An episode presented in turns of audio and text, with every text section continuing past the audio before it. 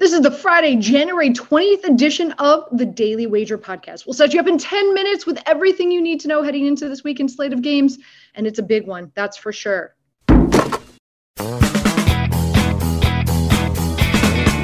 Welcome to the Daily Wager podcast, presented by DraftKings, America's top rated fan daily fantasy app. Anita Marks and of course, Mike Clay with you as always each and every Friday. Last week, Mike, we did exceptionally well. We went 18 and 10. So now we're still in the win column. And in fact, we've gone up from 59%. Our winning percentage is 60% now, which is awesome, especially uh, at this stage in the game. Mm-hmm. Yeah, absolutely. Uh, I'm coming off uh, personally a big week, one, maybe my best week of the year last week. Uh, I believe it was 11 and 2 in that Bengals game alone. So, um, fun weekend, a lot of scoring, a lot of excitement last week. Hopefully, we get a repeat this week. But uh, most importantly, Anita, we want to we want to crush it again, right? More winners yeah, uh, yeah. Listen, we're here for the people, right? We're here to make the people money. So let's dive into it. AFC NFC Championship Week, and uh, we kick it off with the Bengals and the Kansas City Chiefs. Mike, you have the stage, my friend. What you got in this matchup? Yeah, yeah, I got a, a few again. I like betting the Bengals this year, uh, especially defensive props. I have a few of them in my column. The playbook's up again, so I go through a lot of scheme uh, and performance data for each team. Projections are in there. I have a whole bunch of props too. So obviously we you know, we want to fly through this. I won't I won't get to all of them, but you can certainly check out the column. But I do want to focus in on Joe Burrow here because um, one of the props that really jumped out to me this week was his pass attempt number, which is 38 and a half. That's a big number, right? I mean, this is a team that has been throwing more lately. They are a road underdog. They could be trailing throughout, but you know, his previous high pass attempt prop this season was 36 and a half, and we're all the way up at 38 and a half this week. Um, and usually when he has a high number, he doesn't get there, right? He set a prop of at least 35 and a half four times this season. He went under in three of those games. He's had a line of 34 and a half nine times this year. That's been the big number for him. He's gone under in six of those nine games. And look, overall, he's fallen short of 39 attempts in 78% of his games. It's 14 of 18. Um, and it's actually, you know, it's even worse if you look at, you know, game by game because he he threw 40 passes in both games that the Bengals got blown out. They have two double digit losses, got to 40 in both of them. But in the other close losses, right within single digits, they actually were all three point deficits that happened to be. Uh, he was under 39 in all of them. So, you know, I think that unless you think the Bengals get blown out, which is a possibility, maybe you do feel that way. If you think they're crushed by two scores, then fine. Maybe you want to lean toward the over. But if not, if you think this, hey, they're in the final four, this is a good team, they're going to hang in there at least. They just beat the Chiefs a month ago then I think you got to lean toward under. This is this number is too high. And by the way, speaking of Burrow, I like eight and I like under eight and a half rushing yards as well. He's been under nine yards in two thirds of his games this season. Um, you know, he's been this high, a prop of at least eight and a half, five times. He went under in every single game. That includes last week when I like the under as well. So, you know, there's a guy averaging under seven yards a game, doesn't carry it very much. Yes, there could be a random scramble and he gets there, but generally he goes under. So, liking a couple unders here on Burrow. Yeah, um, I've been winning a lot of money this year on the over in passing attempts for Joe Burrow, but this number it definitely gave me a red flag, Mike. So I, I, I love that you're on the under here, and this is one of your plays because I stayed. This is like one of the very few weeks that I've stayed away from the over in pass attempts for Burrow uh, because I think this number is too high. So uh, so totally on the same page there. You know me, I don't have a column like you do um, but I do have a Cheesecake Factory menu of prop bets that I like to play each and every game. So, uh, so here they are. Uh, Travis Kelce anytime touchdown. He's got a touchdown in five of the last straight games for the Kansas City Chiefs. As we know, midway through the season, they just seemed off offensively, but they peaked at the right time, especially heading into the postseason and uh, and he also he did score touchdown against Cincinnati in Week 17. So Kelce, anytime touchdown, especially Mike after you know that amazing grab that he made to win the game in overtime. Uh, you got to think that uh, you got to think that Patrick Mahomes is going to go to him again once they get in the red zone. So Kelce, anytime touchdown at minus 130. Now this this this is not your I think I'm I'm I'm zigging while people are zagging, or vice versa, right? And I'm going Ja'Marr Chase under can you believe it, Mike? Um, I have an what? under here. I know, I know. Brace yourself, right? I should have warned you.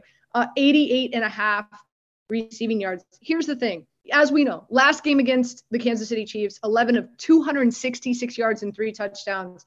it was unbelievable that game and what and, and I I know it per- personally because I lost and we discussed this. I lost two of my three fantasy football championships because what are the odds? What are the chances? I went up against Ja'Marr Chase in two of my three championships. I know I can't, but anyway, he's only gone over 88 receiving yards in six of the 19 games that he's played this season. And I know Spags, I know Coach Merritt, who's the DB coach for the Kansas City Chiefs. Both of them worked here in New York.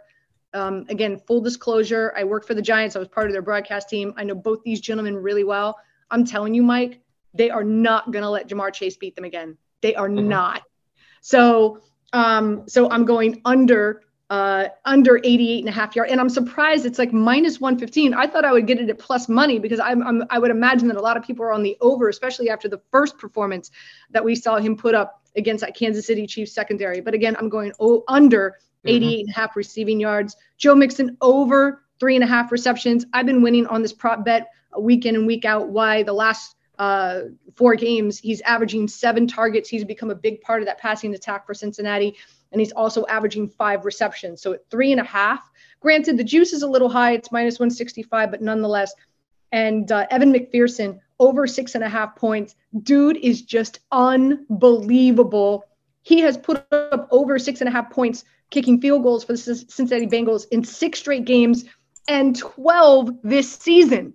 So you've got that type of leg, you've got that type of offensive you know, weapon, you're going to utilize it. So I do believe McPherson is going to get the opportunity to kick some field goals in this game. And last but not least, I'm going big picture here in regard to the weekend. Patrick Mahomes, most championship Sunday passing yards. And you can get this at plus 175. Here's some interesting uh, nuggets for you. Kansas City, they have the most plays out of a shotgun formation. They have the highest rate in the NFL. Cincinnati's defense, 23rd pass rush against shotgun and 21st pass defense against the shotgun formation. Kansas City, second most in motion rate. What does that mean? When you see, uh, of course, um, I don't mean to talk down to people, but just in case, uh, when you see Patrick Mahomes put a wide receiver in motion, Cincinnati, 26th pass defense against motion plays, and um, and they're only getting 35% pressure rate uh, they did not sack Patrick Mahomes once in their first game against them, and Patrick Mahomes had a minimum of three seconds back there to complete passes.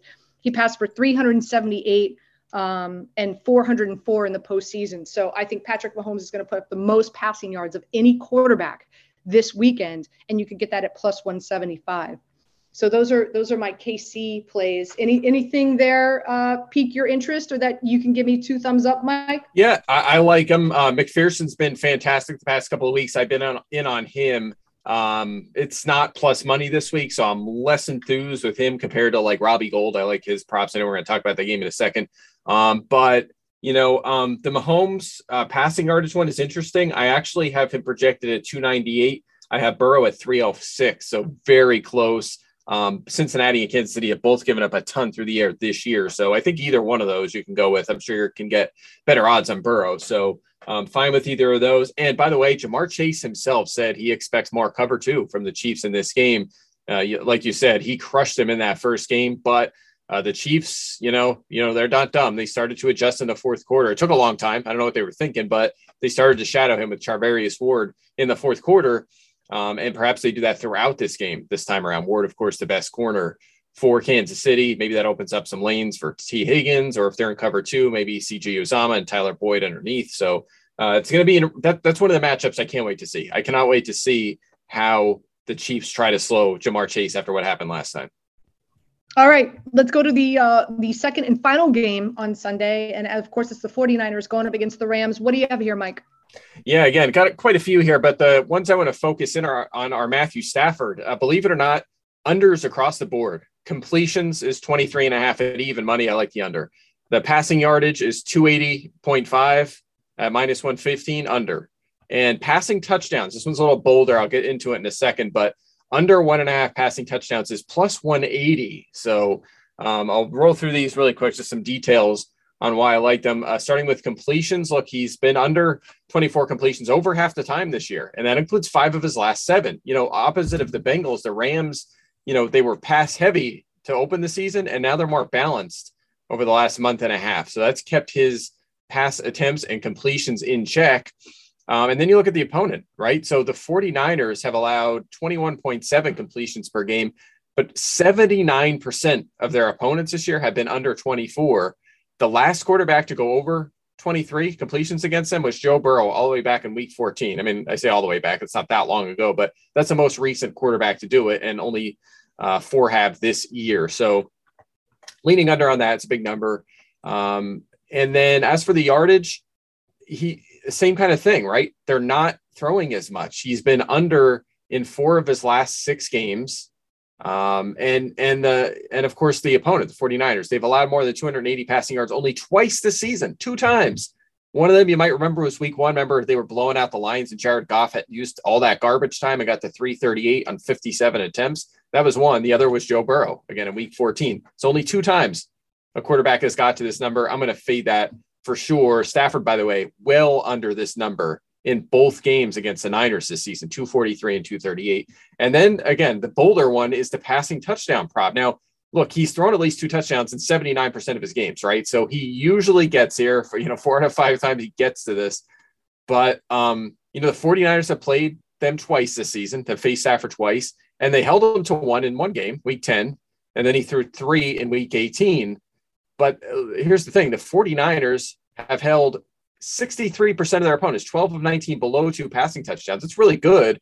And they've done it twice in the playoffs, and, and they've faced good quarterbacks. Dak Prescott threw one, they held Aaron Rodgers with zero. So I do think it's possible that the 49ers kind of stymie him, or maybe Cam Akers runs one in and he throws one and he's held below two at plus 180, I will definitely take that chance.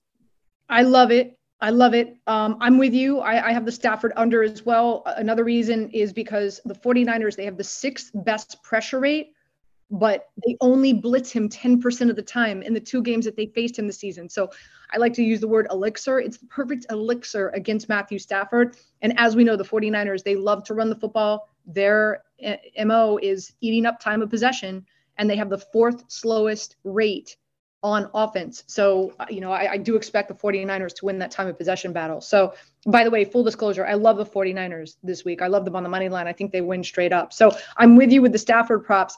Some other props that I like Cooper Kupp, anytime touchdown. I know you're only expecting him to score one. Uh, but uh, this, I think, would be the guy to go to against the Rams. He's got a 22% target share.